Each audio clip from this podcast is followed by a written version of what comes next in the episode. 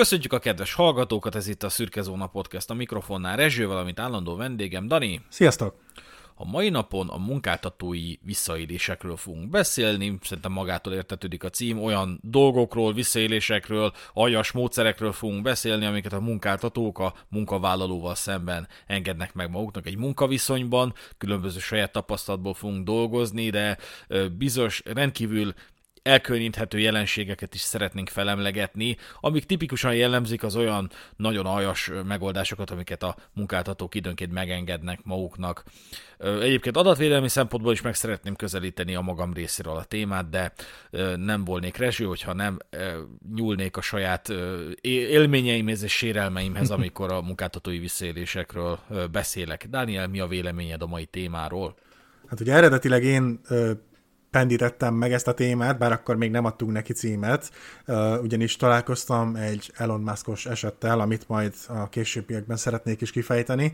ami nekem Hát több dolgot is így bemutatott. Most nyilván ez nem egy Elon Musk centrikus epizód lesz, mert szerintem azért a elmúlt néhány évben mindkettőnkben megfogalmazódott egy vélemény róla, ami néhol jó, de talán általában inkább rossz, és de hogy ebből a szempontból, hogy így, így munkáltató, meg végül is a Twitternek a CEO-ja, hogyha jól tudom, így, így nagyon észrevettem azt, amivel gyakorlatilag én a, amióta dolgozok,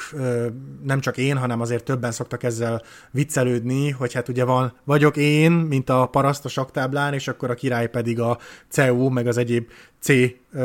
beosztású emberek, és közötte van egy szép nagy tér, ahol van egy csoportvezető, egy menedzser, a menedzsernek a menedzsere, és gyakorlatilag mire eljutunk a CEO-hoz, addigra ő már azt se tudja, hogy téged hogy hívnak, és hogy ki vagy, mert hogy gyakorlatilag az ő ő történetében te maximum egy porszem vagy, vagy egy hangja, és úgy érzem, hogy ebben az Elon Muskos Twitter balhéban, ebben ez, ez nagyon jól megmutatkozott, hogy, hogy ő tudja magáról, hogy kicsoda, és tudja azt is magáról, hogy mennyi pénze van, mennyi befolyása van, és a többi, és gyakorlatilag egy alkalmazott fölvette vele a kapcsolatot, mert voltak aggodalmai, és akkor ezt hát hol máshol, mint hogyha a Twitteren publikusan kellett volna megbeszélni. Egy kicsit most már nehéz is volt lekövetni az esetet, mert hát nyilván az Elon gondolom, hogy a jogászainak a tanácsára sok minden már törölt ezzel a esettel kapcsolatban, de hogy akkor ezt így felvetettem Rezsőnek, akinek hála Istennek sikerült egy témát megformálnia e köré, és hát nyilván több helyről is meg fogjuk közelíteni ezt a, ezt a kérdést, hogy azért a munkáltatók hogy szeretnek visszaélni a hatalmukkal, vagy akármivel, és hát biztos lesznek azért saját tapasztalatok is, bár hála Istennek én azért úgy lekopoghatom, hogy többnyire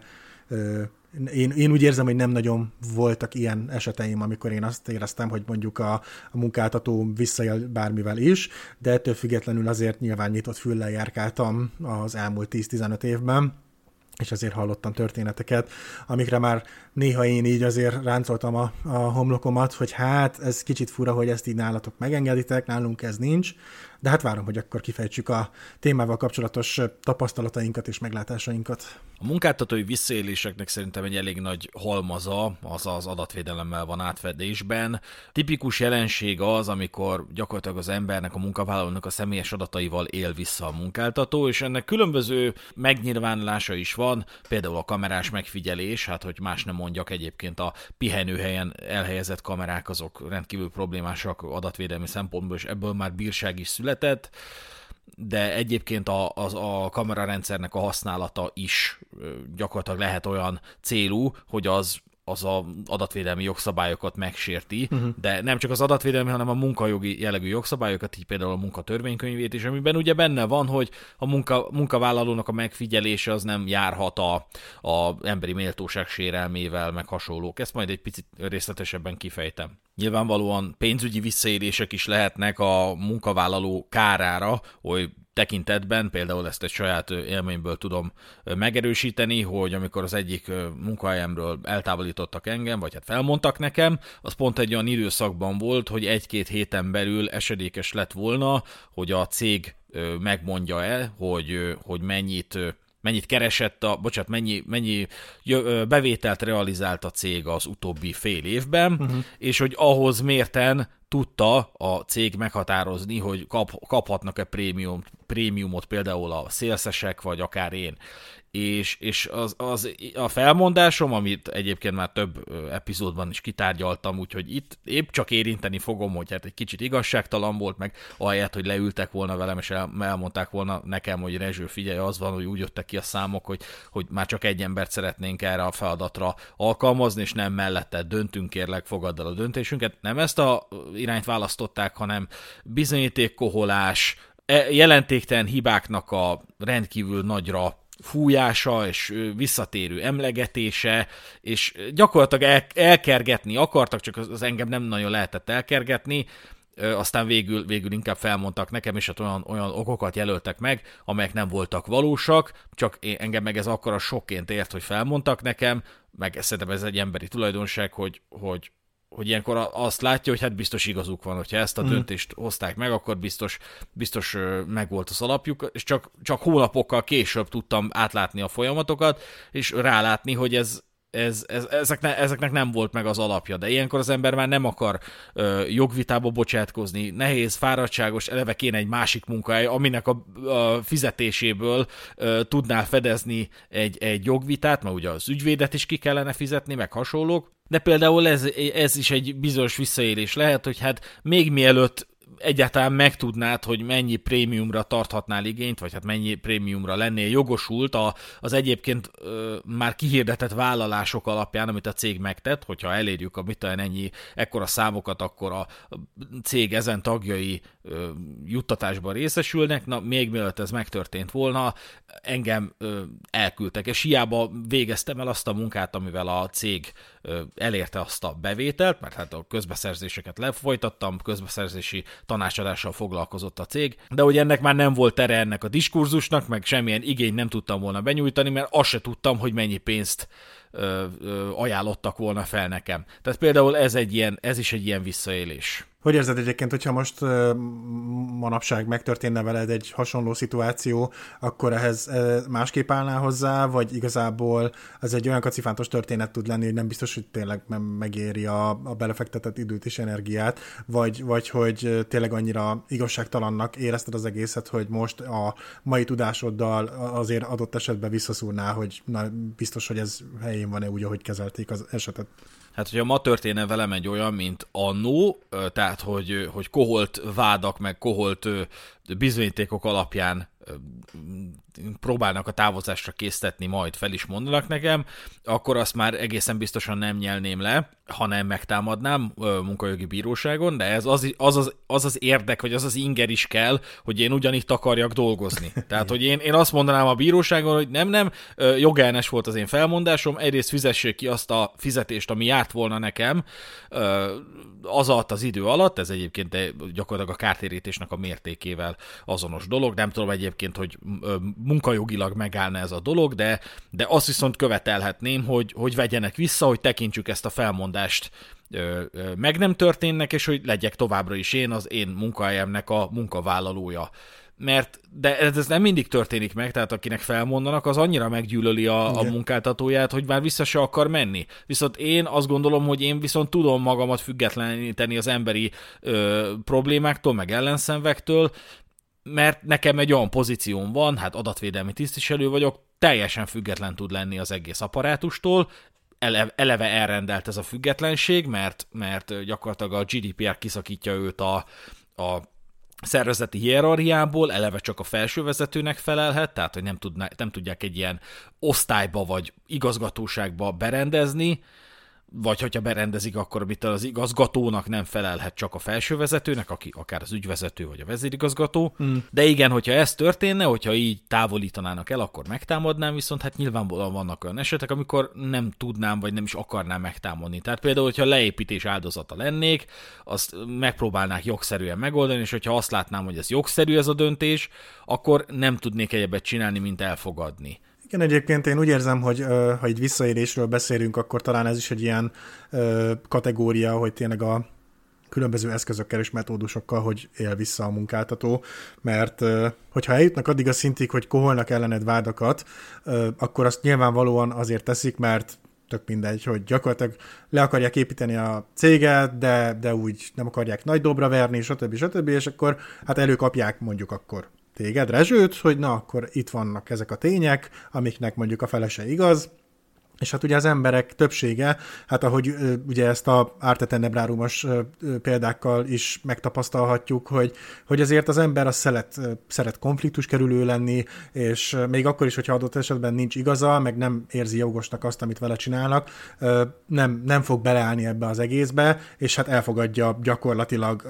azokat a tényeket, amiket a munkáltató elé tár, és több mint valószínű, hogy a munkáltató sok esetben ezzel tisztában is van, hogy, hogy neki most van egy ilyen adóásza, hogy hát én ezt most itt olyan komolyan prezentálom, meg hát én vagyok mégiscsak a vezetőség, hogy hogy adott esetben tényleg az emberek többsége nem fog ö, ö, bármilyen szinten is erre ö, visszareagálni, hogy akkor na, biztos, hogy ez így van, hanem, hanem elfogadják, és, ö, és szerintem ez például egy ilyen metódus tud lenni, hogy, ö, hogy akkor valahogy ilyen keretek között el tudják küldeni azt, aki adott esetben, hát ö, tényleg egy ilyen kis minimális leépítésnek a, az alanya lehet. Úgyhogy nyilván ez sem egy szép dolog, de szerintem ez, ez az első ilyen eszköz tud lenni, amit tud alkalmazni a munkáltató. Hát meg volt az az eset, amit azt hiszem a zsarlóvírus támadásról szóló epizódban emlegettem fel, hogy volt egy olyan jogviszonyom is, ami határozott időtartamra szólt. Hülye voltam, hogy belementem, de ilyenkor az ember kiszolgáltatott helyzetben van, és aláír bármit, amikor egy új munkahelyre megy. Egyébként, amikor új munkahelyre megy az ember, akkor már, már felmondott az előzőn, tehát, hogy igazából az óra alá tolják a, a munkaszerződést, akkor ott már nem fog fennakadni semmin, de egyébként ez is egy jogilag ismerhető téma, mindjárt kitérek rá, de aláírtam egyszer egy ilyen határozott időtartamú munkaviszonyt, Erről egyébként írok is a, írtam is a könyvünkben a Történetek az árnyékos oldalról, mely megrendelhető továbbra is a Juliperus kiadótól, vagy akár a Book24-ről, de hogy volt ez a cég, ahol elhelyezkedtem, és nagyjából egy évet voltam ott, amikor valami grandiózus mennyiségű ember távozott onnan, tehát hogy valami elképesztően sokan felmondtak. Mai agyamon már azt látom, hogy így, hogy így elkezdték így kisöpörni a, a, a, a személyi kört, vagy a mm. személyi állományt, pont ilyen megoldásokkal, hogy így vállal vállalhatatlan munka, munkakörnyezetet teremtettek, teljesen vállalhatatlan, meg elviselhetetlen volt a, a főnöknek a viselkedése, mindenkit, tehát hogy nem, nem volt egész egyszerűen olyan, olyan menete az ottani munkának, hogy az, arra bárki azt mondja, hogy jó van, ez vállalható részemről. Részemről igen, tehát hogy én, én, én ezekben mindig úgy voltam, hogy de hát ne elvégzek minden munkát, amit azt megmondják, hogy csináljak, azt megcsinálom, aztán hazamegyek, és én, engem nem zavar. De egy csomóan meg felmondtak, amikor azt látták, hogy nincsen már szakmai munka, hanem feljegyzéseket irat, irattat a a, a vezetőség uh-huh. mindenkivel. És engem meg úgy akartak eltávolítani, hogy, és hát ez meg is valósult, hogy, hogy addig szólt a munkaszerződésem, ameddig az elődön vissza nem jön betegszabadságról. És hát ez elég, eléggé problémás, de én úgy, úgy voltam vele, hogy hát nem baj, most van kb. egy évem, hogy, hogy úgy dolgozzak, hogy amikor visszajön az elődön beteg, nem beteg, szülési szabadságról, bocsánat, rosszul mondtam, szülési szabadságról, hogy amikor visszajön, akkor, akkor az legyen a benyomás, hogy de a rezsőt azt tartsuk meg, mert, mert a rezső jól végzi a munkáját, meg, meg egy jó szakember, meg efélék, és hát nem tudom, ez volt nekem a, a kihívás. És valójában nem erről volt szó, valójában elkergették az embereket, és hát egyszer behívtak, aztán mondták, hogy, hogy akkor itt írjam alá. Már alá volt írva a két tanú, hogy, hogy hogyha nem veszem át, akkor tanúsítsák, hogy már pedig ők át akarták ezt adni nekem. Uh-huh. És azt viszont nem tudtam volna megtámadni, tehát hogy nem lett volna értelme elmenni ö, ö, munkaügyi bíróságra, még úgy, úgy is, hogy az elődöm, amikor visszajött, nem az én pozíciómba helyezték el. Hm. Tehát visszajött az az ember, aki, aki, aki, akit én váltottam effektíve a szülési szabadság idejére, tehát az a nő, de, de, hogy, de hogy nem adatvédelmi tisztviselő lett, hanem valami más helyet kerestek neki a cégen belül, és egy bitte jogásznak adták oda az adatvédelmi tisztviselői pozíciót. És még így sem volt ez támadható, mert határozott időtartamra szólt a szerződésem, és a határozott időtartamhoz kötődő feltétel az teljesült. Tehát terminálták a jogviszonyomat jogszerűen. Igen. Nagyon tágan értelmezve én egyébként az egyik legnagyobb visszaélésnek tartom egy munkahelyen, hogy amikor a munkáltató beeteti a munkavállalót, hogy itt mennyire jó a hangulat, meg mennyire fiatalos, kifinomult, kultúrált, olyan, olyan emelkedett viszonyok várnak téged, aztán ott, ott töltesz egy hónapot, és rájössz, hogy ja, egyébként itt mindenki infantilis, főleg a te közvetlen főnököd, aki, aki feleslegesen baszogat, meg aki kifordul magából teljesen a, a, a, a munkahelyen belül, meg, meg aki mellett egész egyszerűen csak akkor tudsz dolgozni, hogyha megpróbálsz úgy eltompulni, mint a Saul fia. Tehát, hogy azt én, én rendkívül sértőnek tartom, és ez nem olyan értelembe vett visszaélés, hogy, hogy az adataiddal, vagy a vagyonoddal, vagy hasonlóval való visszaélés, de, de akkor is sértőnek tartom, amikor, amikor rá kell jönnöd, hogy, hogy hát nem volt igaz az, amit veled elhitettek a, az állásinterjún. Mert pont ez az, hogy, hogy te már felmondtál az előző munkahelyeden, hogy, hogy máshol dolgozzál, és téged ez az új hely meggyőzött arról, hogy felmondhatsz az előző munkahelyeden, nem fogsz két ló közé esni, hanem hanem, hanem itt jó lesz neked, meg itt, itt, itt, itt megtalálod majd a helyedet, és kiderül, hogy egyébként jó lenne ez a cég, csak a benne dolgozó emberek idióták, pláne a te főnököd. És akkor hajde mondjam már, hogy egyébként megvalósulnak olyan dolgok, amik, amik jogilag is vállalatatlanok. Például volt egy munkahelyem, ahol valami, valahogy úgy, úgy invitálták át más, más szervezetektől, más cégektől a, az embereket, hogy plusz öt nap pótszabadságot ígértek nekik. És ez meg is valósult, tehát hogy, hogy az volt a, a narratíva, hogy hát megkapod a jog szerint neked járó szabadságokat, de még évi öt nap pótszabadság. Uh-huh és vezetőváltás volt, aki meg ezt valamiért nem, nem látta megvalósíthatónak, vagy nem látta ö, logikusnak, vagy, vagy aggályosnak találta, vagy hasonlók, de úgy döntött, hogy nem, nem, ezt nem fogjuk tovább csinálni. És ez, eznek egyébként okirati formában is nyoma lett, mert hogy ugye kaptuk a bérpapírokat, és megkaptuk a januári, a februári, majd a márciusi ö, bérpapírokat, mindegyiken ott volt, hogy plusz öt nap pótszabadság, tehát ugye abból kiderül, hogy hány szabít van még, meg hasonlók, és az áprilisi, pótszab, áprilisi bérpapírról lekerült ez az öt nap pótszabadság. És akkor így mondogattuk azért a közvetlen vezetőnknek, hogy hát ez így rohadtul nem, nem működik, meg hasonlók, meg hogy, és akkor ő meg azt mondta, hogy hát, de az új vezetőség ezzel nem ért egyet, meg hogy nem is érti, hogy az előző vezetőség hogy, hogy, hogy ajánlhatott ilyet az apparátusnak, de mondtuk neki, hogy nem az új meg az előző vezetőség, a munkáltatói jogok gyakorlója, a mindenkori munkáltatói jogok gyakorlója. Az előző ügyvezető jogi értelemben ugyanaz, mint a mostani ügyvezető. Uh-huh. És az volt a válasz, hogy hát jó, meg lehet támadni ezt a döntést, menjetek akkor szembe a céggel. Na és az volt az a pont például, amikor én megfogadtam, hogy ebbe a cégbe én annyi munkát fogok csak beletenni, ami ahhoz elég, hogy ne rúgjanak ki. Igen, az a helyzet, hogy én kétszer jártam például úgy, hogy egy aránylag családiasabb környezetű munkahelyre jelentkeztem, ahol föl is vettek, és hát azért érezhető volt a különbség, hogy tényleg ez a aránylag fiatalos környezet, dinamikus, rugalmas beosztás, meg hasonló, és akkor így gyakorlatilag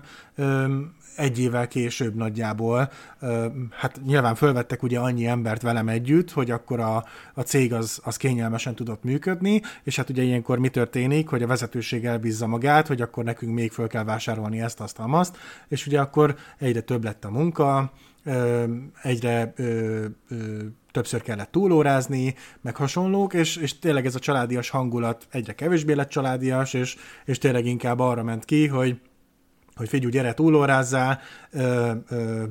ha, ha úgy alakul, akkor jaj, ne is írd be, majd megbeszéljük, meg hasonlók, és hogy hát igen, sajnos azok a körülmények, amivel végül is oda csalogattak, azok egy éven belül megszűntek, és hát ugye ezekről az ilyen kisebb, apróbb plusz feladatokról már ne is beszéljünk, ugye ez is egy nagyon jó kis praktika tud lenni, amikor szépen lassan teleaggatnak téged feladattal, és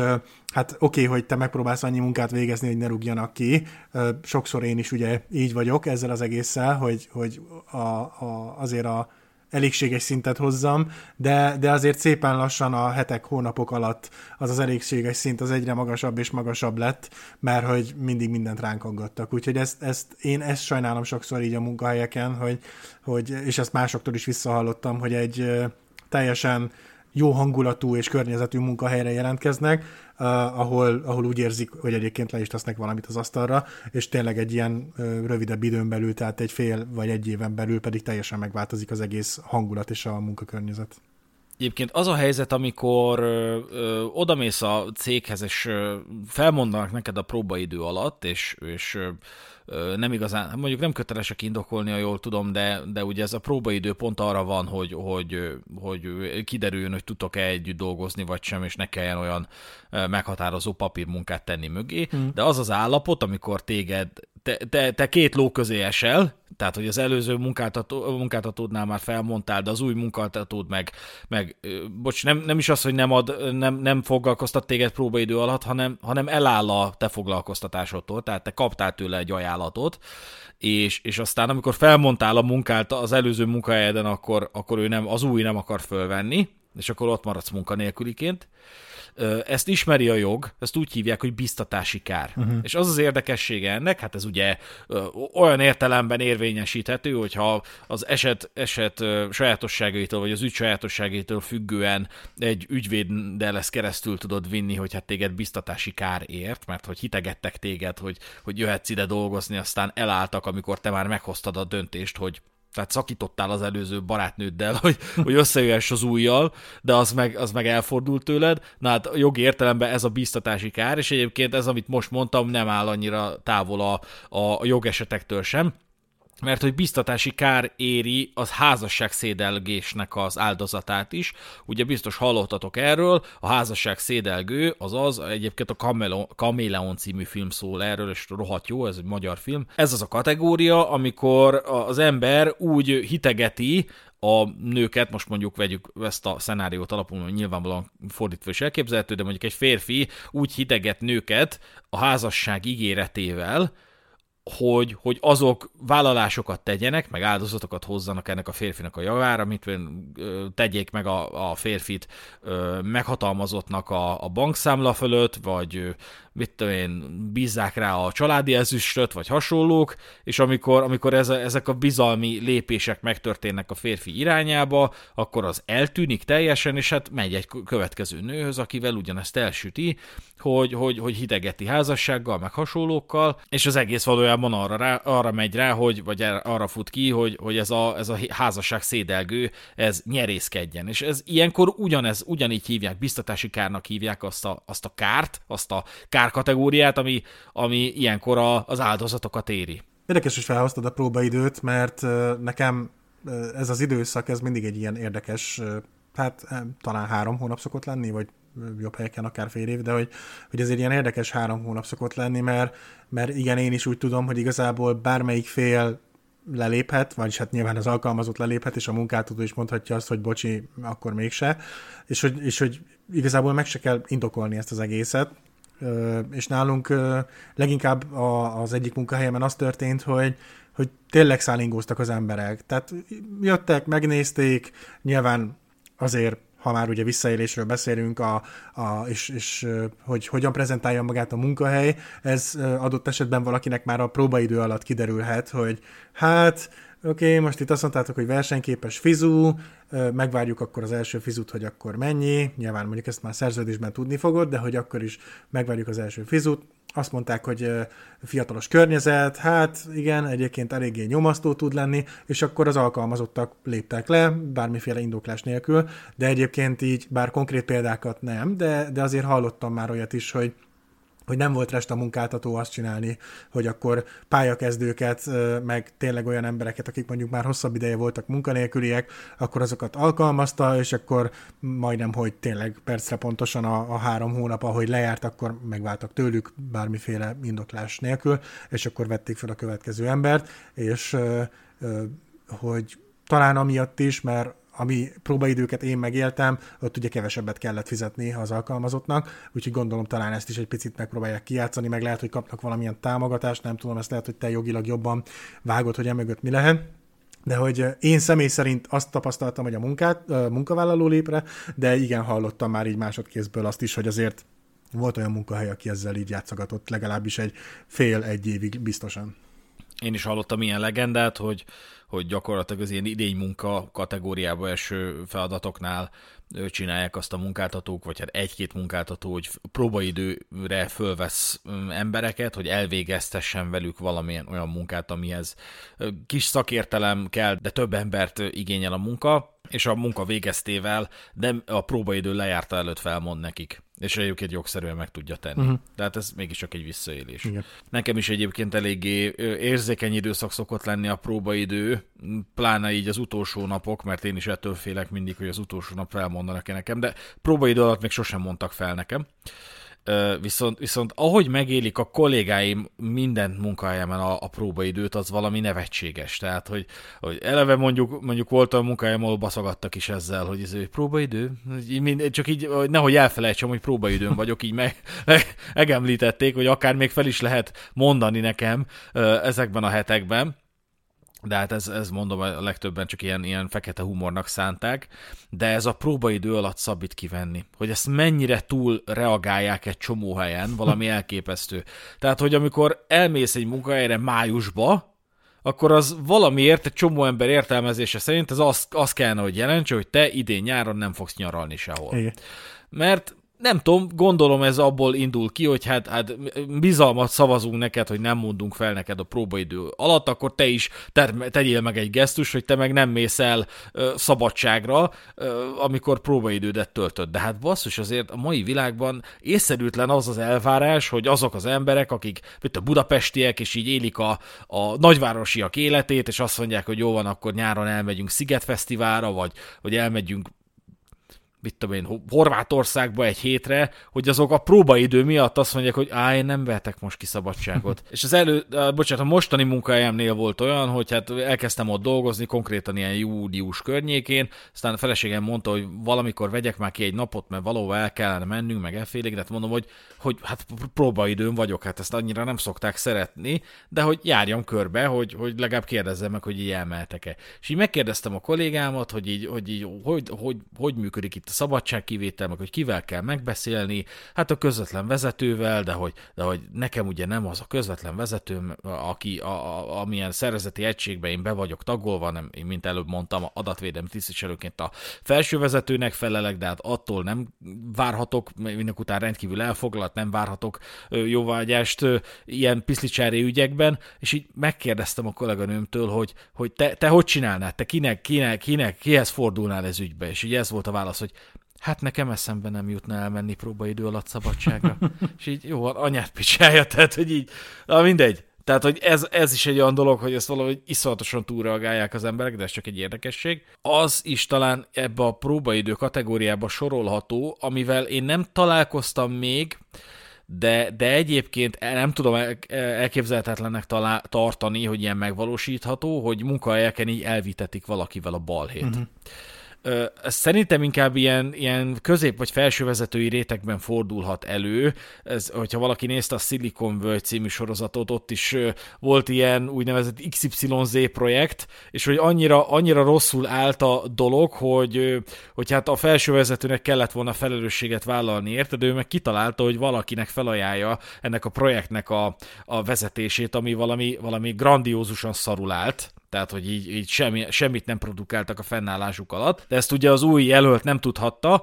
és, és, hogy, és hogy elhívták őt, hogy legyen ő a vezetője, és amikor megtudta, hogy hogy, hogy, hogy, hogy áll a projekt, akkor, akkor kiszaladt a kocsiba, és még a, még a mágnes kártyát se adta le, hanem, hanem, hanem fullgázzal elmenekült a munkahelyről, hogy minél távolabb legyen, amikor akár perceken belül kibukhat ez a dolog, mert ugye, ugye nyilván az ilyen szilikonvölgybe összeforhat az embernek a neve egy rosszul kivitelezett projekttel, uh-huh. és nem vagyok meggyőzve arról, hogy erre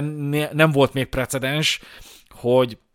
hogy azt mondják, hogy jó van, valamit elcsesztünk nagyon-nagyon, akkor vegyünk fel valakit, és akkor azt, annak felmondunk mondjuk egy hónap múlva, vagy mondjuk egy fél év múlva, amiért nem szedte ráncba ezt a, ezt a szervezeti egységet, holott a, ezek, ezek a problémák, ezek valójában, amit az elmúlt két évben torlódtak fel, de, de jogos lesz a, a, az elvárás, vagy jogos lesz a kritika, vagy a vád vele szemben, hogy miért nem tette rendbe, elvégre ő a vezetője ennek a szervezeti egységnek. És hogyha, vala, hogyha érdekel titeket ez a, ez a ez az intrika, ez a vállalati intrika kategória, akkor a Zaklatás című filmet javaslom nektek, ugye a Michael douglas meg a Demi Moore-ral. Ez egy Michael, Michael Crichton könyv alapján készült, én azt olvastam is, de amikor először láttam ezt a filmet, én le voltam sokkolva, hogy mennyire jó. Ez ugye egy ilyen hát ilyen képzelt technológiával átitatott jelenkorba, egy alternatív világban játszódik, hogyha mondhatom így, bár ez annyira nem, nem nincs kimondva, de, de ilyen CD-romokról vannak benne, van benne szó, de olyan technológiai megoldásokat dobálóznak, ami, aminek akkor a relevanciája már akkor sem volt, amikor írták, vagy amikor forgatták, de ez a Michael Crichtonnak a sajátossága volt, hogy nagyon jól használt, ö, tudományosnak tűnő, vagy technológiai szempontból ö, ö, szakszerűnek tűnő halandzsát, és ez tetten érhető a, a zaklatáson, de nem ez a lényeg, hanem ott ugyanerről van szó, vagy valami hasonlóról van szó, próbálom spoilermentesen elmondani, hogy a, a céghez fölvesznek egy nőt, a Demi Moore-t, aki hát a egyik szervezeti egység vezetőjének, Michael Douglasnak a szeretője volt, és hogy így a, a felső vezető úgy van vele, hogy, hogy jaj, hát ez nagyon jó lesz, rendbe fogja tenni itt a dolgokat, meg ez egy jó döntés, és már az első nap így, így felhívja így este magához, tehát a saját irodájába a Michael Douglas-t, és így, és így rámozdul, de valami elképesztően rámozdul és, és úgy, úgy kell valahogy így megpalléroznia magát a Michael Douglasnek, hogy, hogy ne, ne engedjen a kísértésnek, mert családja van, meg hasonlók, és, és eljön inkább onnan, tehát nem, nem fekteti meg a Demi Moore-t, csak hát másnap meg megindul az, hogy a Demi Moore 5 vádolja meg azzal, hogy szexuálisan zaklatta, ő meg azzal védekezik, hogy hát az meg, hát ő, ő mozdult rám, hát ez őrület, ez valami elképesztő. És a film fele ezen, ezen tehát a film fele erről szól, hogy milyen döntést hozzon ebben a körben a Michael Douglas karaktere, mert hogyha megtámadja ezt a dolgot, tehát hogyha, mert hogy ugye eltanácsolják őt, uh-huh. mondják azt, hogy hát menjél át, költözél át a másik, másik államba, ahol van valami telephelyünk, de az uh, nyilvánvalóan így mondja is, szakmailag valami grandiózus színvonalcsökkenéssel járna, illetőleg a részvény opcióitól is el, elesne, ami ugye ilyen nagyvállalatoknál már azért, már azért szempont lehet egy olyan embernek, aki nem tudom, már tíz éve ott dolgozik, és, és, akkor, és akkor azon lamentál, hogy megtámadja ezt a döntést, hogy, hogy, hogy, hogy beperelje a munkáltatóját, és elmegy egy nagyon jó ügyvédhez, nagyon jó játszik a színésznő, ezért is érdemes megnézni a filmet, és az ott elmondja neki, hogy hát akárhogy döntesz, szívsz, mert ha nem pereled be, akkor, akkor elköltöztetnek téged egy másik megyébe vagy államba, a, ahol, ahol gyakorlatilag negyedekkora presztízse nem lesz a munkádnak, és, és egy életre leírhatod magad, ha meg bepereled a munkáltatódat, akkor megint csak egy életre leírhatod magad, mert te vagy az, aki beperli a munkáltatóját. Ha megnyered, akkor akkor talán jól jársz, ha vesztesz, akkor megint csak leírtad magad egy életre, mert, mert, mert kirúgnak téged, meg, meg nem fog senki más alkalmazni ebben a szférában, tehát hogy egyáltalán nem vicc ez a téma. És az egész film, mondom spoilermentesen, de arra fut ki, hogy valójában ez egy végig gondolt dolog volt a cég vezetősége szempontjából, hogy a Demi Moore kikezdjen már az első munkában töltött napján a Michael Douglas karakterével. Egyébként félig meddig egy ilyen hasonló helyzetnek, már nem a filmben leírt, hanem hogy ez a vidd el a balhét idézőjelesen. Ilyesmivel én szerintem így találkoztam, mert volt egy, egy munkahelyem, ahol gyakorlatilag ilyen menedzseri szinten ugye kezdtek kibukni a problémák, hogy hát a, a teljesítmény az azon lehetne javítani, meg hogy azért becsúsznak a hibák, nyilván akkor, akkor ezen is kéne egy kicsit dolgozni, és hogy gyakorlatilag tényleg nagyjából rákenték az egészet egy menedzserre, akit, akitől megvált a cég, fölvettek egy másik embert, aki nyilván ugye valószínűleg ő, ő is el tudom képzelni, hogy be volt etetve, hogy akkor milyen jó, milyen jó lesz ez itt neked, mint egy ilyen középvezető, és, és hát akkor utána jön az, hogy akkor kezd rád dőlni a szar, hogy figyelj, ezt meg azt meg amazt rendbe kéne hozni. Egyébként még föl kéne venni mondjuk tíz embert, akit nyilván akkor meg kell oldani, hogy be legyen tanítva, és a többi, és a többi. Hát ugye én ezt el sem tudom képzelni, hogy ezt milyen nehéz lehet egyébként lemenedzselni, amikor ilyen drasztikusan megnő egy, egy cégnek a, a, a portfóliója, meg mindene, és akkor azt mondja a, megint csak a CEO, aki ugye nagyon tisztában sincs az apró részletekkel, hogy gyerekek, most itt kétszer annyi embernek kell dolgoznia, mert akkor tudjuk hozni a minőséget. és akkor ezt ilyen középvezetőként meg az, a, azért a csatamezőn ezt így old meg, és hát nyilván nem tudta megoldani, úgyhogy szerintem egy körülbelül egy éven belül, de talán fél éven belül elment a következő menedzser is. A harmadik menedzser az gyakorlatilag a próbaidő alatt lelépett, és ez vicces is volt, mert uh, talán egyszer beszéltünk ezzel az illetővel, és, és szerintem ott neki nagyon hamar kiderült, hogy hoppá, akkor itt el lett húzva a mézes madzag. Uh, nagyon jó dolgokat ajánlottak, hogy hát persze céges autó, céges telefon, ilyen juttatás, olyan juttatás, de hogy gyakorlatilag itt nagyon-nagyon mély már a szar, és hogy ezt így uh, szinte lehetetlenség megvalósítani, ahogy ezt a, a vezetőség kéri, úgyhogy tényleg a próbaidő alatt lemondott, ö, eltűnt, és akkor gyakorlatilag a következő menedzser jött, aki meg bevállalta, hogy akkor ezt megpróbálja rendbehozni, de egyébként ö, elnézegetve magát a, a, az embereket, akik alatta dolgoztak, meg ilyesmi, ennek nagyon nagy ára volt, és, és hát nyilván ezzel szem, ha, ha abból a szempontból nézzük, akkor ugye a beosztottakkal is visszaéltek, mert hogy nyilván ez nem úgy néz ki, hogy akkor a tíz emberből hirtelen csinálunk 20 és minden rendben van, hanem akkor ugye megint csak jön az, hogy aggatjuk rá plusz dolgokat a, a, a régi beosztottakra, hogy akkor figyelj, végezd el a mindennapi munkádat, de mellette még tökéletesen tanítsál be még egy embert, holnap meg egy másikat, aztán egy harmadikat, és nyilván túl lett terhelve az egész, és, és elég durván ö, jöttek-mentek ott abba az időszakba az emberek, úgyhogy ha nem is olyan drasztikusan, de, de úgy érzem, hogy ilyen szinten akkor volt ö, tapasztalatom abban, hogy megpróbálták valakivel elvitatni a balhét, mert ugye végül is utána, ö, amíg keresik az utódot, meg, meg az utánpótlást, addig talán nyernek egy kis időt, hogy jó figyú, akkor most itt van a következő ember, nézzük meg, hogy beválik-e, nem vált be, jó, akkor elküldjük, és hogy talán ezzel is egy picit tudják húzni az időt, és, és nem hozzák a számokat, de, de legalább elmondhatják majd év végén, hogy hát megkíséreltük ezt a projektet, és végül csak sikerült összehozni. Úgyhogy igen, ez a elviszik a balhét, ez, ez azért előszokott itt ott fordulni sajnos. Beszéljünk a kamerás és egyéb megfigyelésekről, ami egyébként tipikusan visszaélésszerű magatartásra szokott lenni a munkáltatóknak. Alapvetően le kell szögezni, hogy bármilyen megfigyelés szempontjából releváns, hogy a munkatörvénykönyve tiltja, hogy az emberi méltóságot sértő eszközöket használjon a munkáltató.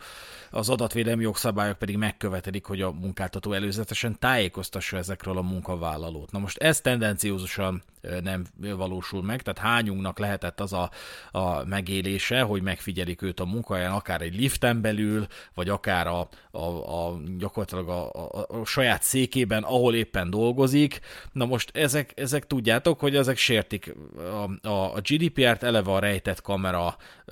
egy bizonyos munkahelyen az sértő lehet. Nyilván, hogyha különösen, hogyha munkaállomást figyel meg, vagy, vagy liftet, vagy hasonlók, tehát hogy, hogy ez, ez, ez, ez súlyos adatvédelmi visszaélésnek minősül, és nyilvánvalóan nem engedélyezett. Tehát munka, munkaállomást, ha csak nincs ott egy olyan jellegű, olyan mértékű vagyonelem, amit indokolt lehet megfigyelni folyamatosan, mondjuk egy 100 milliós laboreszköz, most mondtam valamit, akkor ha, ha nincs ott egy ilyen, akkor nem indokolt egy munkaállomásnak a megfigyelése, és hát erről ilyen legendákat is hallottunk, hogy, hogy a főnök távvezérlésű ö, megoldásokat alkalmaz, hogy megfigyeli a kollégákat, és hogyha látja, hogy azok nem dolgoznak, mert hátradőlnek, akkor oda telefonál, hogy miért nem dolgozol, mm. vagy valami. És ezt valami eszméletlen sok ember megengedi magának. Fel sem merül, hogy ez problémás.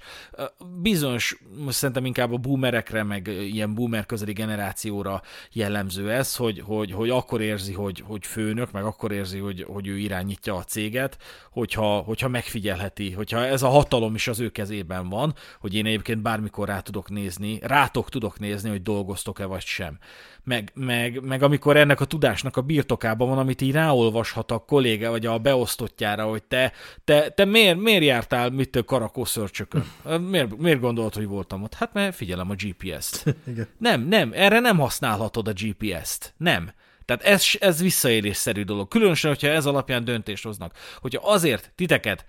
nektek felmond a munkáltató, vagy elmarasztal, mert megfigyelte és fölvette a, a munkai kamerás rendszer, hogy te merezted a seggedet a munkaidőbe, vagy akár lekövette azt, hogy te a GPS adatok alapján lekövette azt, hogy, hogy te nem a, a munkavégzésed érdekében közlekedtél a céges kocsival, hanem elmentél valami magánügyet intézni, Na, ilyenkor ez, ez támadható adatvédelmi szempontból, mert téged, mint munkavállalót megillet a jog, hogy ne legyél a kizárólag automatizált adatkezelésen alapuló döntés hatája alá tartozó ember. Tehát csak ilyen csak ilyen kizárólag automatizált ala, ö, megoldásokon alapuló ö, adatkezelések alapján nem hozhatnak veled kapcsolatban elmarasztaló döntést. Nagyon átfogóan erről van itt szó. Hát gyakorlatilag maga az, hogy, hogy kamerával megfigyelnek, az szerintem már felmerült egyszer-kétszer így köztünk, hogy, hogy akkor ezt hogy lehet, hogy nem lehet, tehát még jóval a GDPR előtt is szerintem már talán beszéltünk erről, és Hát én igazából szoktam is nézelődni, főleg úgy, hogy volt, voltak már esetek, amik igényelnék, hogy adott esetben fel lehessen szerelni egy kamerát, mert elvittek dolgokat az irodából. Azt, hogy ugye ki elég erősen a takarítókra gyanakodtak mindenki, de hát ugye biztos információt végül én nem hallottam de hát ezek után simán mondhatná azt a munkáltató, hogy jó, gyerekek, történt egy ilyen baleset, és akkor ez úgy ö, ö, megkövetelni azt, hogy akkor innentől kezdve fogjuk, és akkor felszerelünk kamerákat. Én ezzel kapcsolatban nem hallottam semmi információt, és egyébként úgy látható kamerát nem is véltem felfedezni. Nekünk ö, legközelebb a, a liftben van például kamera, és ha jól tudom, akkor gyakorlatilag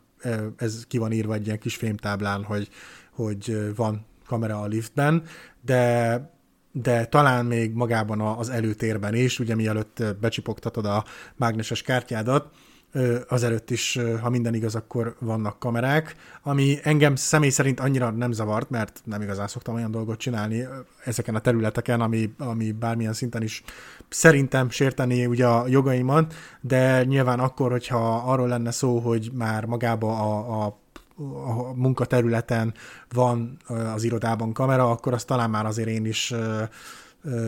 meg, megszólítanám, vagy hogy mondjam, tehát azért felhoznám a munkáltatónál, hogy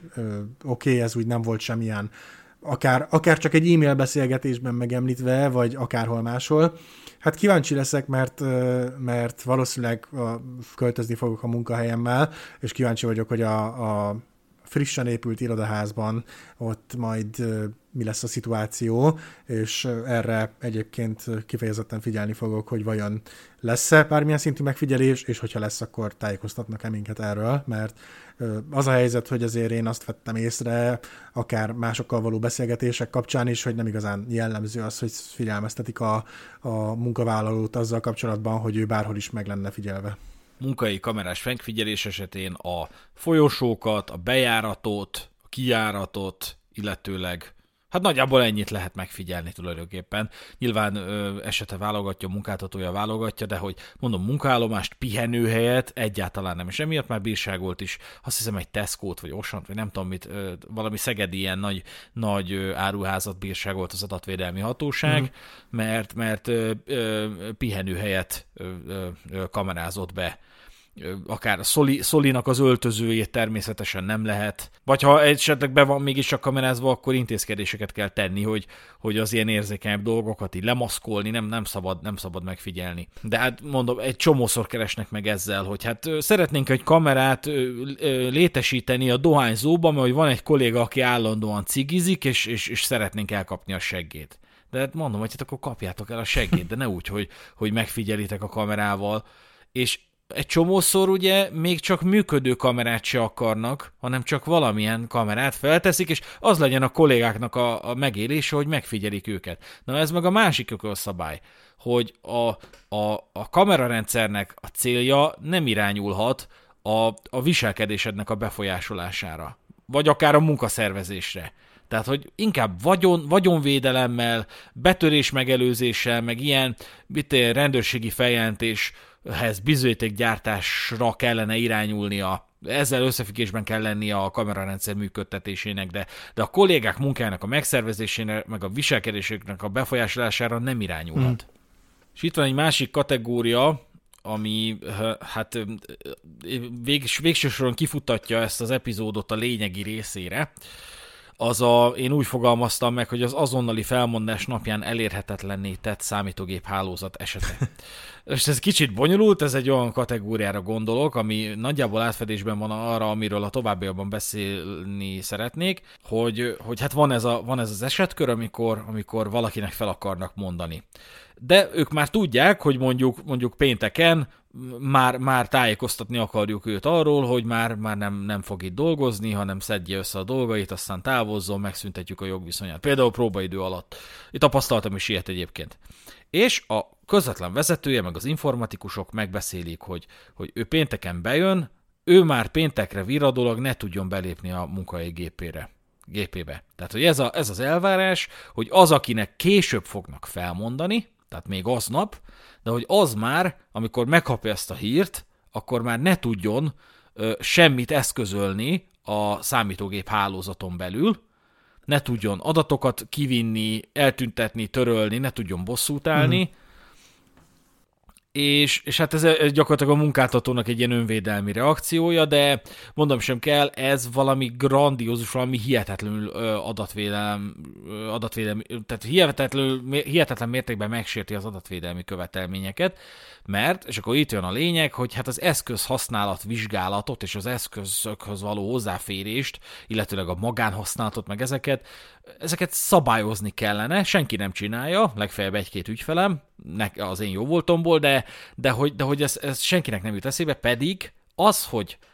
milyen mértékben férhet hozzá a munkai eszközön tárolt magántartalmakhoz a munkáltató, illetőleg megteheti ezt, amit most elmondtam, az, az, az egy szabályozandó ö, körülmény, mely rendkívül szigorú keretek között tud csak megvalósulni, és nem egyszer bírságolt már emiatt az adatvédelmi hatóság. Tehát például azt nem teheti meg a munkáltató, amit az imént elmondtam, hogy előbb teszi elérhetetlenné a kollégának a munkai gépét, mint sem, hogy felmondaná neki. Mm. Mert ezzel adatvédelmi visszaélést valósít meg,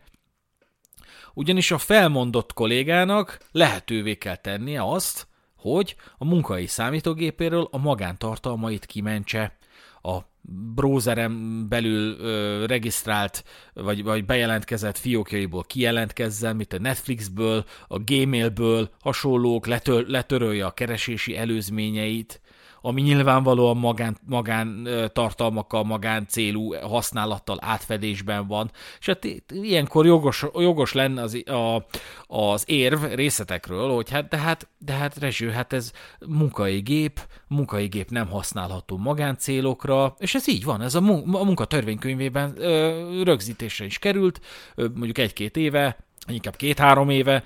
hogy, hogy a munkahelyi számítástechnikai eszköz az nem használható magán, eh, magáncélra. Tehát az csak munkacélra használható. Annak ellenére, hogy mindenki használja magáncélra a munkahelyi számítógépét. Mm. Tehát olyan nem igazán van, hogy valaki nem googlizna rá valamire, amit, amit, amit ami őt személyesen érdekli, nincs átfedésben, átfedésben a munkaviszonyával, vagy ne hallgatna YouTube-on zenét. Jogos kérdés, hogy, hogy a YouTube-os zenehallgatás munkai eszközön az, az tényleg magáncéle, vagy a munkai célokat szolgálja, hogy te el tudjál mélyülni valamiben, amíg ö, munkát végzel, hogy legyen valami meditatív zen, ami megy közben. De hogy itt van az ökölszabály, hogy attól, hogy a munkáltató tiltja a magánhasználatot, attól még vélelmeznie kell, hogy a számítástechnikai eszköz, eszközön a tiltás ellenére lehetnek magánjellegű tartalmak. Uh-huh. Vagy más mondok, másképp mondom, az is egy ö, ökölszabály,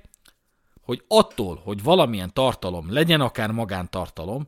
a munkahelyi számítástechnikai eszközön van, az nem minősül automatikusan a munkáltató adatának. Pedig rengetegen tekintenek így rá, rengeteg munkáltató, hogy gyakorlatilag nem veszik tudomásul azt, hogy lehetnek a munkavállalónak például családi fotók, videók a munkai gépén, vagy hogyha tudomásul is veszik, akkor úgy, úgy tekintenek rá, hogy minek után ez a munkai gép, én rendelkezek felettük. Hm. Nem. Kurvára nem. Ha így teszel, elmarasztalhat téged a hatóság. Mert ugyanis az adatvédelmi hatóság, mert több ízben egy-egy határozataiban megpróbálom elhelyezni a show de elmondta, hogy a, ilyenkor, amikor például felmondanak a munka, munkavállalónak, lehetőséget kell adni, hogy a magánjellegű tartalmait kivegye a, a, a munkai gépéről Hova tovább a, munka, munka, a munkáltató hozzá se szagolhat ezekhez a magánjellegű tartalmakhoz, legfeljebb addig a határig, hogy megállapítsa, hogy ez magánjellegű tartalom. Tehát ő nem, nyitha, nem nyithatja meg a munkahelyi számítástechnikai eszközön belül azokat a tartalmakat, amiket a munkavállaló a tiltás ellenére letöltött a, a, a merevlemezre. Hmm. A jogszabály is kimondja, hogy csak addig a szintig, amíg ő meg tudja ezt mondani, hogy ez magántartalom vagy sem. Mert hogy volt erre precedens, hogy volt egy ilyen balhéja a, a munkavállalónak a munkáltatóval, hogy felmondtak neki, és elvették tőle a, a munkai számítástechnikai eszközt. És ő csapkodta az asztalt, hogy már pedig ő szeretné visszakapni ezt, már csak annak erejéig is, hogy, hogy ő kitörölhesse, vagy kimásolhassa azokat a tartalmakat, amik az ő személyes tartalmai, és, és, és amikre neki szüksége van. És arra került sor, ez gyakorlatilag egy adatvédelmi hatósági határozatban szerepel, hogy egy ilyen tárgyalásra elhívta a volt munkáltatója, és szépen elé rakta azokat a fotókat, amiket, amik az, az ő szex videójáról készültek, amit ő a munkahelyi gépén tartott. Tehát csinált otthon szexvideókat, azokat valamiért felmásolta a munkai gépére, és amikor elvették tőle, és ő elkezdett tiltakozni az ellen, hogy, hogy, hogy, hogy nem férhet hozzá e, e, azokhoz a tartalmakhoz, amiket ő ott tartott, akkor gyakorlatilag egy ilyen vert alkú a, a pozícióba helyezték őt, hogy tessék, hát itt vannak ezek a szex, szex tartalmak, te, te készítetted őket, te szerepelsz rajta a feleségeddel, biztos, hogy szeretnéd még ezeket a dolgokat? Tehát egy ilyen maffia módszerszerűséget alkalmaztak, és hát ő elvitte az adatvédelmi hatóságig, az adatvédelmi hatóság meg nem kis pénzre meg is bírságolt ezt a munkáltatót. Mert hogy ez, ez a tisztességtelen, ö, bocsánat, ez a tisztességes eljárás elvét, ezt mérhetetlenül megsérti, hogy erre használja a munkáltató a munkavállalónak a magánhasználata útján ö, kitermelt tartalmakat. És egyébként szerintem, mert most így én is elgondolkoztam egy picit, hogy vajon milyen ilyen adatok vannak az én munkahelyi gépemen, mert alapból én nem nagyon szoktam rá másolgatni dolgokat, de azért így szépen gyorsan végigfuttatva a fejembe, tényleg lennének olyan dolgok, amire azt mondanám, hogy hát ehhez úgy nincsen feltétlenül közük, és hát jó, persze igen, munkahelyi laptopon tárolom ezeket az adatokat, de hogy hogy ettől függetlenül igen, egy-egy akár fotó, vagy egy Word dokumentum, vagy bármi más, az azért mégiscsak ö, megtalálható így a gépemen, úgyhogy igen, ez egy érdekes, érdekes kérdés, és szerintem sok ember bele se gondol abba, hogy mi mindent ment a, a céges laptopjára, és hogy adott esetben ez tényleg igazából ez a saját privát és magán képei, dokumentumai, és bele se gondol abba az időszakba, hogy na akkor most felmondtak neki, vagy ő ő megy át egy másik munkahelyre, és akkor, hogy ezekkel a tisztogatásokkal, meg ilyen rendberakásokkal még úgy foglalkozni kellene utolsó napon. Hát ezt úgy szoktam megoldani, vagy azt javaslom ilyenkor a munkáltatómnak, vagy az ügyfeleimnek, hogy úgy oldják meg, hogy amikor felmondanak valakinek, akkor, akkor egyrészt adjanak neki egy tájékoztatást arról, hogy ennyi ideje van hátra, hogy, hogy ezeket a tartalmakat ö, kezelje, hogy kijelentkezzen a, a browserből, kijelentkezzen a fiókjaiból, letöltse a személyes tartalmét, de hogy vigyázzon, hogy céges tartalmakat ne töltsön, ne töröljön le, Nyilván ez meg a, ez meg a, a munkáltatónak a, a kockázata, hogy nem ritkán ugye előfordulnak ezek a dolgok, hogy, hogy ő bosszúból letöröl olyanokat, amikre szüksége lenne a, a munkáltatónak mm. a későbbiekben. Illetőleg hát, hogyha te, tenne egy nyilatkozatot a munkavállaló a, a felmondás ideje alatt, hogy, hogy minden ö, személyes jellegű tartalmat kitöröltem a munkai gépemről, az is egy elég hasznos dolog, tehát hogy akkor egy csomó ö, intézkedésre nem kellene sort keríteni, mert hogy különböző intézkedéseket követel meg a, a munkáltatótól, a, az adatvédelmi szabályozási környezet, de különösen az adatvédelmi hatóság. Például, hogyha valakinek már felmondtak, és mondjuk már fél éve nem dolgozik a cégnél, de bele akarnak tekinteni a, az ő munkai levelezésébe, amit mondjuk learchiváltak, vagy a, a volt munkai számít, számítógépébe, akkor őt tájékoztatni kell, az érintetted, akinek felmondtak fél évvel ezelőtt, azt tájékoztatni kell hivatalos hmm. úton, hogy sor fog kerülni arra, hogy betekintsenek a gépébe, és lehetőséget kell adni neki, hogy ezen betekintés alkalmával ő, vagy az általa megbízott harmadik fél jelen legyen. Na most ez elképzelhetetlen, tehát erre, erre nincs munkáltató, aki erre úgy tekintene, hogy ez éppenséggel egy meglehetősen kivitelezhető dolog, tehát hogy nagyon sokszor ellenérzéseket fűznek ilyenkor a felek egymáshoz, akármelyikük is mond fel, és, és elképzelhetetlennek tartják, hogy azt, akit mondjuk ők elküldtek, például emberi problémákra visszavezethetőleg, de hogy annak azzal felvegyék a kapcsolatot, hogy figyelj, hétfőn délben ö, sort fogunk arra keríteni, hogy volt munkahelyi gépedbe belépünk, és megnézzük a személyes tartalmaidat, akár a személyes tartalmaidat, nem, a, nem arra vagyunk kíváncsiak, hanem egy, egy, egy céges dologra, ami a te gépeden volt, nem intézkedtünk arról, hogy ezt te átad valakinek, nem voltunk elég figyelmesek, hozzá szeretnénk férni, és hogy,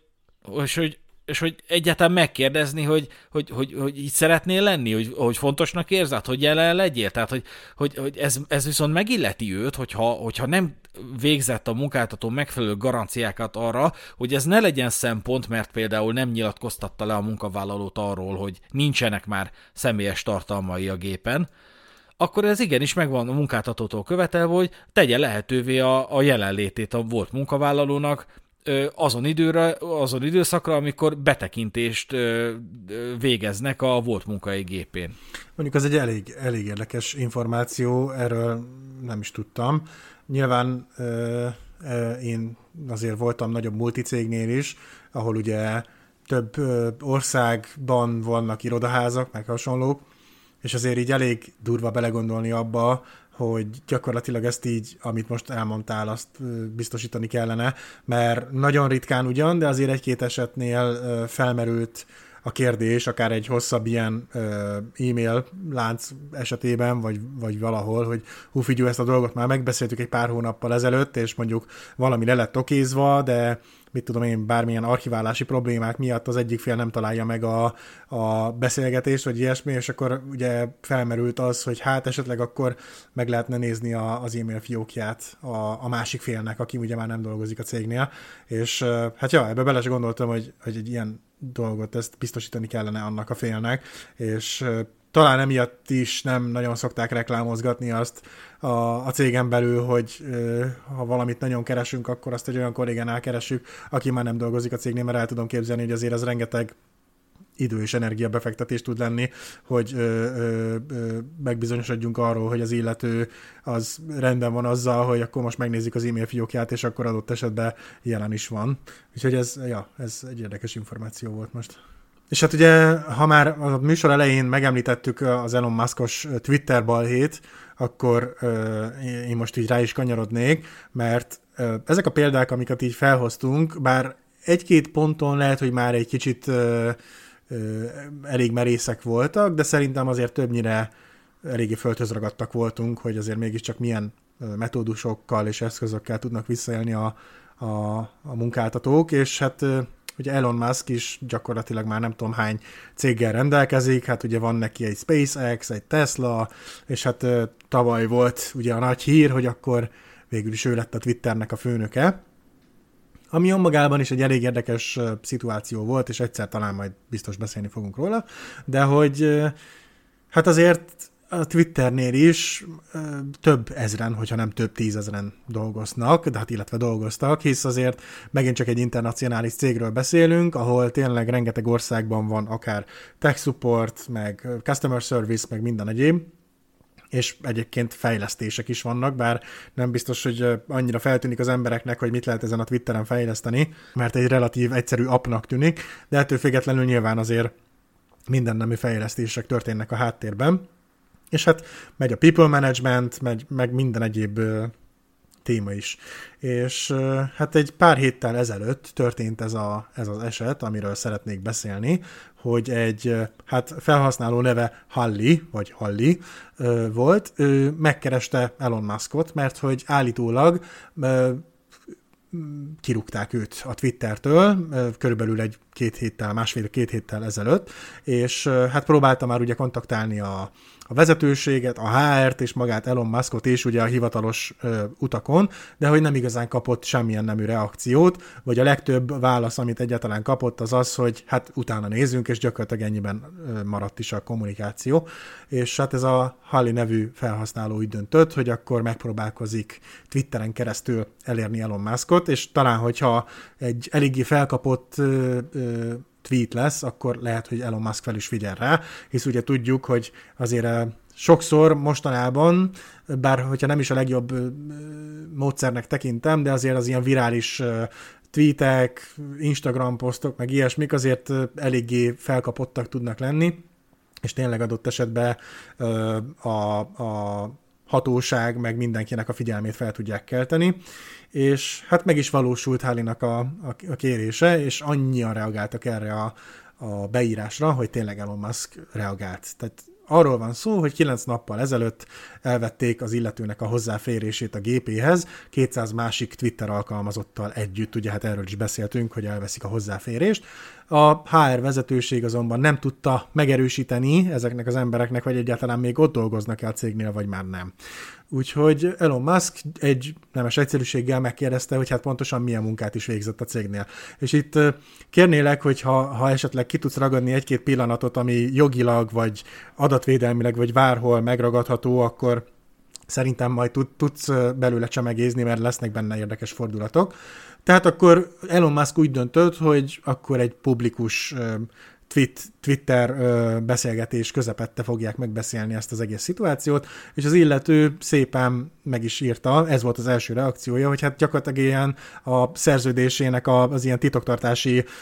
egyezményeit kellene megszegnie ahhoz, hogy erről így nyíltan beszélhessen, de hogyha Elon Musknak a jogászai esetleg írásban megosztják az engedélyt, hogy akkor ezt megteheti ez a Háli nevű felhasználó, akkor persze szívesen megbeszéli akár ezen a fórumon is. Elon Musk erre csak annyit reagált, hogy approved, tehát engedélyezve, úgyhogy folytathatja a beszélgetést. Jó, hát akkor Háli folytatta is a beszélgetést, ahol kifejtette, hogy különböző projekteknek a levezényelésével foglalkozott, több százezer dollár spórolt a Twitternek, ilyen különböző fejlesztésekkel, segített lezárni projekteket, priorizált egyéb design projekteket szintén garantálta, hogy ezek a lezárások megtörténjenek kisebb méretű csapatokkal is. Ugye ezzel a ponton már több ezer embertől megvárt, megvált Elon Musk. Ez is egy elég érdekes megkérdőjelezhető dolog lenne, hogy ilyen szintű leépítést ilyen rövid idő alatt ez mennyire volt visszaélés a, a, az Elon Musk részéről és hogy level up dizájnokat vezényelt, meg hogy gyakorlatilag fel, több embert is felvett különböző posztokra. És hát ugye itt egy kicsit innentől kezdve nehéz követni a sorrendet, mert ugye gyakorlatilag volt egy Twitter beszélgetés, amin belül többször volt az, hogy az egyikre reagált itt, a másikra reagált ott, de gyakorlatilag Elon visszakérdezgetett, hogy pontosan milyen szerződések, milyen priorizálások, milyen projektek, és hát a Halli természetesen továbbra is konkrétan próbált válaszolni a kérdésekre, hogy Figma, meg minden egyéb ilyen design projektek, amire az Elon Musk egy ilyen sírós, röhögős emojival reagált, mert tudni élik, hogy a Figmának is van egy ilyen mellékes jelentése, ugye ilyen slang jelentése, ami gyakorlatilag egy degradáló fogalom, hogy ugye te hagyatkozol másokra, és, és hogy gyakorlatilag így, így behódolsz másoknak. Úgyhogy az Elon Musk az, az azt hitte, hogy ez a illető ez csak itt hülyéskedik vele, de nem, hát tovább bontogatta, hogy akkor ilyen-olyan SAAS szerződések, meg ilyen projektek, meg olyan priorizálások, és Elon Musk képes volt annyit reagálni arra, hogy milyen level up projektek, hogy hogy pics or it didn't happen. Tehát küldje képeket arról, hogy te milyen munkát végeztél, vagy ezek meg se történtek és hogy, és hogy elkezdett belekötni ennek az illetőnek az állításaiba, hogy hát négy hónapja már nem is vettünk fel embereket, nem is voltak semmilyen ö, új projektek bevezetve, úgyhogy milyen változásokat pontosan nevezd meg őket. És hát ekkor Háli visszatért a korábbi pontjára, hogy hát nem fér hozzá a munkai gépéhez, és nem tud képeket vagy dokumentumokat felmutatni, de hogyha adott esetben kap újra hozzáférést a gépéhez, akkor szívesen eljuttatja Elon Muskhoz a kért dolgokat. És hát ugye még sorolhatnám, de ezek ilyen nagyon szakkifejezések voltak, amikor itt elkezdtek beszélgetni, de de hát próbálta visszaterelni, hogy hát az eredeti kérdése az az lenne, hogy valaki válaszolja már meg neki, hogy egyáltalán még alkalmazva van-e a Twitter által mert hogy egyébként ő úgy érzi, hogy a szerződésének megfelelően elvégezte a munkáját, sőt, folyamatosan a menedzsereivel és a HR-rel is kommunikált, hogy, hogy pontosan mi az ő beosztása, mert hát ugye azt tudhatjuk, hogy az elmúlt hónapokban nagyon sok dolog történt a, a Twitteren belül, és hogy ő szeretett volna megbizonyosodni arról, hogy még pontosan a, a, a munkaköri leírásának megfelelően végzi a munkáját, van-e bármi új projekt, amivel foglalkoznia kell, tehát ő tényleg eléggé lelkiismeretesen próbálta végezni a munkáját. Közben Elon egyébként válaszolt másoknak is, és gondolom azért itt itt jönnek az érdekes részek, hogy ö, egyéb alkalmazottak és egyéb ö, ismertebb emberek is ugye kezdtek beleszólni, hogy hát nem biztos, hogy a legjobb fórum, hogy 100 millió ember előtt publikusan beszéled meg ezt egy alkalmazottal, hogy éppen milyen munkát végez, meg, meg a felmondásának mik a részletei. De Elon Musk erre gyakorlatilag az Office Space című filmből posztolt egy mit mondana, hogy mi a szerepe a cégnél című klippet, ami gyakorlatilag arra megy ki, hogy próbálják a főnökök beégetni az alkalmazottat, és rávenni arra, hogy saját maga bevallja, hogy igazából nem csinál semmit a cégnél, és hogy el lehet őt küldeni onnan, bármiféle komolyabb érvelés meg indoklás nélkül. Tehát ez egy elég erős célzás volt, és gyakorlatilag a Háli ezen a ponton azt fejtegette, hogy persze minden joga megvan az Elon Musknak ahhoz, hogy ö, elküldje a cégtől, ezzel nincsen semmi baj, csak hogy semmilyen szinten és módon nem lett tájékoztatva arról, hogy akkor most el lett küldve, vagy nem. Elon Musk az magához híven tovább posztolgatott más embereknek is, és eljutott egészen addig a pontig, hogy, hogy azt állította erről az illetőről, hogy ez a csávó gyakorlatilag nem végzett tényleges munkát, azt állította magáról, hogy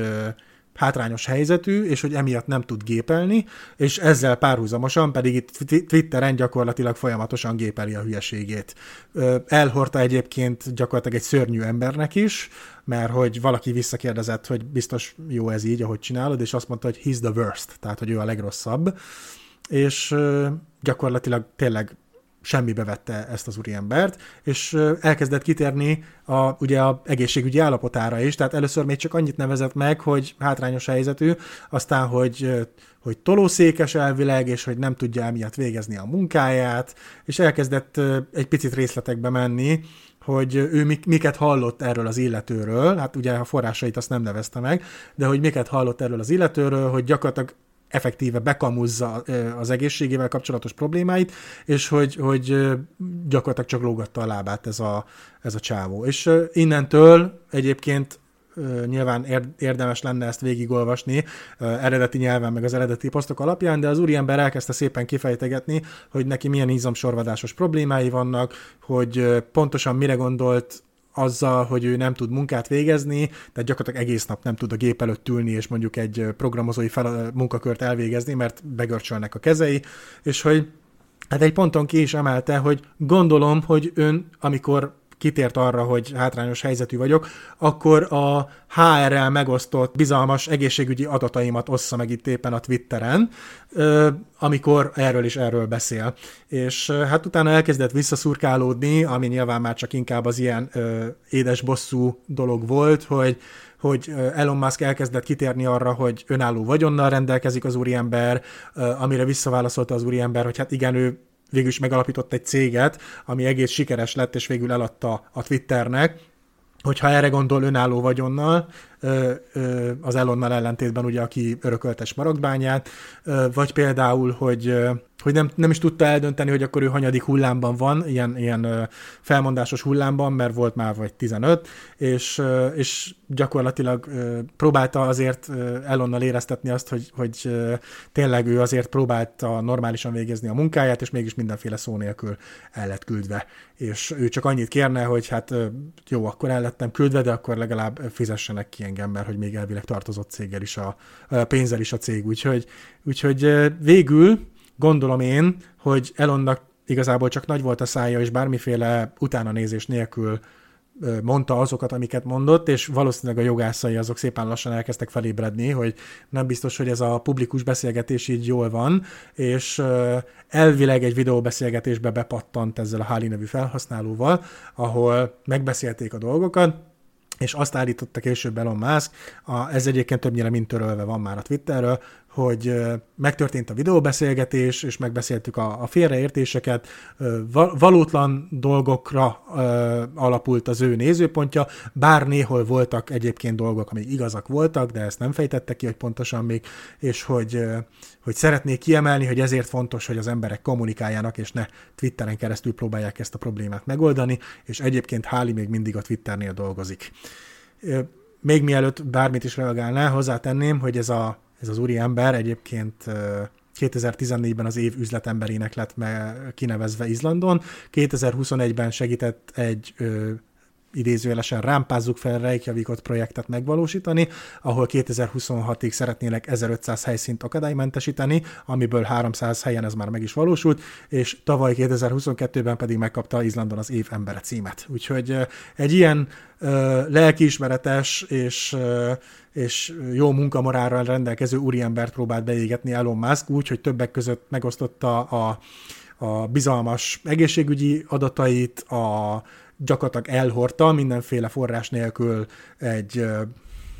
hát mondjuk azt, hogy semmire kellő embernek, és, és én nekem az az érzésem, hogy megint csak visszanyúlva ugye az Arte Tenebrárumos esetre, hogy próbálta szerintem bejátszani azt az ütőkártyáját, hogy ő valaki, ő az Elon Musk, és gyakorlatilag most ez az úriember idejön, és elkezd neki beugatni valami hülyeséget, és ő pusztán azzal, hogy gyakorlatilag egy kicsit lobogtatja, hogy ő kicsoda, azzal majd sikerül őt elkussoltatni, és akkor majd ez, a, ez az eset is szépen be a szőnyeg alá. Úgyhogy nagyjából ez volt a, a Twitter dráma, ami egyébként szerintem több ponton is nagyon röhelyes volt. Hát alapvetően nagyon sok szempontból érdemes ezt a dolgot megvizsgálni, mármint hogy ilyen jogi adatvédelmi szempontból. Azzal kezdeném, hogy azért nem hallasz ilyen gigabírságokról, amik a közösségi médiás felületeket sújtják, adatvédelmi visszaélésekért, mert még mindig számolgatják a, a, a hatóságok, hogy mekkorát kellene kapniuk. A Facebook értelemszerűen már valami csitrilliárd dollárbírságot kellett volna, hogy kapjon, de, de, hogy, de hogy még mindig nem jutottak gondolom a végére. Eleve az is kérdéses, hogy melyikük járjon el, melyik országnak az adatvédelmi hatósága, hogyha valahol már zajlik valamilyen per, akkor a több, többi hatóság nem léphet föl, tehát hogy nem lehetnek ilyen párhuzamos eljárások. Uh-huh de ez mellékes. Alapvetően én itt azt a, azt a jelenséget is látom, ami észrevehető volt számunkra is, hogy, hogy kicsit nehezen, úgy értem számunkra, hogy még amikor picit fiatalabbak voltunk, hogy kicsit nehezen határoltuk el a Facebookot a valóságtól. Uh-huh. Nyilván a Twittert én annyira nem ismerem, de hát számomra mind a kettő közösségi médiás felület, és, és akkor, amikor a Facebook ilyen virágkorát érte, élte, különösen Magyarországon, akkor, akkor azt éreztük, így mondjuk a 2010-es évek elején, azt éreztük, érezzük, hogy, hogy hát ez jobb, mint a valóság kb. Mert hogy így, mert hogy annyira, annyira jól meg volt akkor csinálna, csinálva, hát csak vissza kell nézni a régi screenshotokat, hogy milyen volt a felület, és még csak nem is a, nem is a nosztalgia az, ami bekapcsol, hanem, hanem az, hogy ilyen tisztára, ilyen addiktív volt az egész felület, hogy, hogy, hogy, hogy a szociális életedet azt ott, ott azon a felületen jobban meg tudtad élni, mint, mint, mint hogyha elmentél, elmentetek sörözni. Igen. És ezt, ezt, ezt néha, néha, ez volt a benyomás, tehát amikor úgy, úgy, úgy köszöntem el a haveromtól, hogy, hogy majd nézd meg, hogy mit írtam, meg mit küldtem Facebookon, akkor azért úgy belegondoltunk, hogy nem a, nem a Facebookon kéne megbeszélni, hogy majd, majd mir, miről fogunk beszélni élőben, és most már élőben beszéljük meg azt, hogy miről beszélünk Facebookon kb. Tehát, hogy ez egy, ez egy ilyen időszak volt, most csak az, arra próbáltam erre rámenni, hogy sajnos bizonyos emberek számára, vagy bizonyos ember, rétegek, nem tudom, hogy mondjam szépen, de hogy, de hogy nehezen határolják el a közösségi médiás kommunikációt a valóságtól. Igen. Hogy más nem mondjak, egy kolléganőm mesélte, hogy a lánya az komoly kapcsolatban volt, és, és, és, és összeveszett a pasiával, és, és nagyon, nagyon durván ilyen szakítás közeli állapotba kerültek. És, és egyszer csak a kolléganőm találkozik egy ismerősével, aki, aki mondja neki, hogy hallom, a lányod szakítófélben van a barátjával. És azt mondja, hogy hát te honnan tudsz erről? Hát a komment szekcióban beszélik meg. Tehát, hogy a komment szekcióban hordják el egymás, egymást a mindennek, meg róják fel egymásnak a, a különböző ö, cselekményeket, amiket, amik ö, a szakítás alapjának ö, tudnának minősülni, és hát el kell, kell beszélgetni azzal a lányjal, hogy hát ez nem tartozik mindenkire az, hogy te épp most, itt most mit, mit élsz meg a, a pasikáddal. És hát ugyanezt veszem itt észre, hogy hát a Elon Musk de érted, alapvetően látható, hogy szarik az egészbe, tehát hogy nem, nem érdekli az egész dolog, hogy adatvédelem meg elfélék, tehát eleve az Európán túlmutató államoknál ez nem bír akkora védelemmel, különösen, hogyha nem ö, ö, európai állampolgárok személyes adatait hivatott védelmezni, vagy hivatott kezelni a, a, a szervezet, tehát hogy ez, ez, ekkora jelentősége azért más országokban, harmadik országokban nincs, nincs az adatvédelemnek, és mondom, itt erről is van szó, hogy, hogy, hogy, hogy, hogy, hogy tojik az egészbe, de hát most hagyd ne soroljam már, hogy milyen szempontból volt aggályos, ha csak a GDPR szempontjából nézzük, akkor eleve, ahogy mondtad, különleges adatokat kezeltek, nagy nyilvánosságra hozták, tehát hogy ez nyilvánvalóan, hogyha ez uniós keretek között zajlana, mondjuk uniós állampolgár lett volna az a valaki, akit elmarasztaltak, nem tudom pontosan, Izlandi, hogy milyen Izlandi. állampolgár, de az, az még egy olyan kategóriába esik, hogy az még a GDPR hatája alá tartozik, mert igaz, Izland nem uniós állampolgár, de van egy ilyen spéci kategória, most nem jut eszembe, hogy hívják, de, de, de van kb. három ország, és az egyike Izland, ami, ami, ami ami, amely szempontjából hatályos a GDPR. Mm. Tehát, hogyha ő ezt megpörgetni, akkor elég komoly bírságot tudna realizálni a Twitternek. Igen, és uh, szerintem nagyon egyedi eset, mert, mert van egy sejtésem, hogy azért más Elon Musk szintjén lévő ember nem biztos, hogy ezt így bejátszaná publikusan, de, de tényleg abszolút látszik rajta, hogy, hogy a fejébe szállt a hatalom, és gyakorlatilag ezért, tehát nyilván más valószínűleg úgy reagált volna erre, hogy akkor privátba, minimum egy Twitter privát üzenetben fogja lefolytatni ezt a beszélgetést. Nyilván mondjuk az első vagy a második lépés lett volna az, hogy akkor már az elején megejtjük ezt a videóhívást. Nyilván értem, hogyha van ö, ö, 20 millió követőd, akkor nem biztos, hogy mindenkire felfigyelsz, csak ugye megint a felelőtlenség az ő részéről az volt, hogy ha ez az úriember azt állítja magáról, hogy ő alkalmazott a Twitternél, akkor legalább megnézzük a nevét, vagy valamit, hogy akkor tényleg a cégnél dolgozik-e, és nem hozzuk magunkat ilyen kínos helyzetbe. Nyilván egyébként ez az eset valószínűleg pár héten belül már teljesen elfelejtődik, mert hát ugye ezek az ilyen tipikus 15 percig vagyunk a reflektorfényben szituációk, de ettől függetlenül ijesztő, hogy, hogy van egy olyan alternatív világ, ahol, ahol a, az ilyen munkahelyi visszaélések, meg munkáltatói visszaélések, azok ebbe az irányba mennek tovább, hogy gyakorlatilag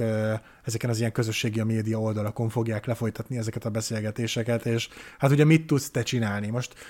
ahogy beszéltük, az ember szeret azért kényelmesen élni, szereti elkerülni a konfliktusokat. Szerintem, ha tényleg el is megy ebbe az irányba, akkor tízből ugyanúgy 7-8 ember az nem fog ebbe beleállni, mert, mert hát most mit fog csinálni a Elon Musknak a 35 ügyvédjével, meg jogászával szemben. De ijesztő, ez tényleg kicsit ilyen filmbeillő szituáció volt szerintem, de gondoltam, megemlítem, ha már így a, a munkáltatói visszaélésekről beszéltünk. Úgyhogy ez volt a munkáltatói visszaélésekről szóló epizódunk. Kedves hallgatók, arra ösztönzünk titeket, hogy gyertek a Szürke Zóna kibeszélő nevű Telegram csoportba, és ott hashtag munkáltatói visszaélések hashtag alatt hosszátok meg velünk a sztorítokat, a saját megéléseteket, ahol visszaéltek a jogaitokkal, az adataitokkal, a mm, fizetésetekkel, a jogviszonyatokkal az egyes munkáltatók. Nyilvánvalóan sokkal több kategóriáról beszélhetnénk, tehát hogy ez, ebből akár egy trilógiát is lehetne csinálni ebből a témából, csak igazából arról tudtunk mi most beszélni, amivel már már volt tapasztalatunk, vagy az ismereteink kiterjedtek rá, úgyhogy szerintem sokkal érdemesebb lenne, hogyha ti is megosztátok velünk a ti megéléseiteket, a ti emlékeiteket, tapasztalataitokat, mert azzal mi is gazdagabbak lennénk, úgyhogy várunk titeket szeretettel a kibeszélőbe, és fejtsétek ki a gondolatotokat ott. Ez volt a Szürke Zóna Podcast, én Rezső voltam, és köszönöm Dajnak a részvételt. Sziasztok! Sziasztok!